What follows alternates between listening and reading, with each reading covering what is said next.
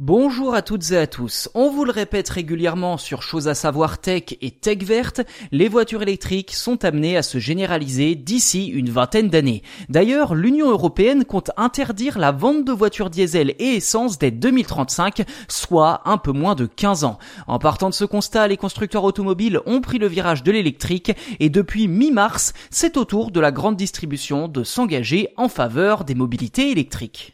Plus précisément, le groupe Carrefour vient d'annoncer la mise en place de bornes de recharge pour véhicules électriques. Au total, plus de 2000 bornes devraient être déployées d'ici 2023 en coopération avec la société Meridiam, spécialisée dans le développement et la gestion d'infrastructures publiques un peu partout dans le monde. D'après Carrefour, ces bornes de recharge pourront offrir entre 22 et 350 kW de puissance et toutes seront alimentées par une énergie verte.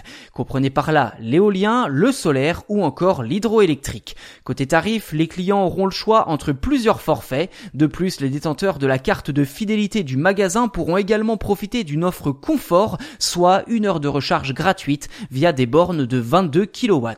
Pas sûr que ce soit l'argument ultime qui poussera les consommateurs à demander une carte de fidélité, voire même à s'engager à prendre une voiture électrique, mais c'est en effet un avantage plutôt utile.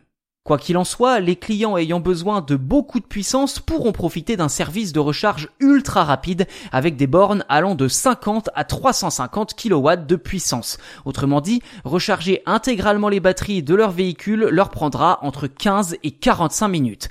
Enfin, cyclistes et possesseurs de scooters électriques devraient eux aussi avoir droit à leur propre borne de recharge. Reste désormais à l'enseigne à détailler le calendrier de mise en place de ces bornes, sans doute à proximité de ces 1300 super et hypermarché. Le calcul est simple, cela reviendrait à installer une voire deux bornes grand maximum aux abords de chaque grand magasin.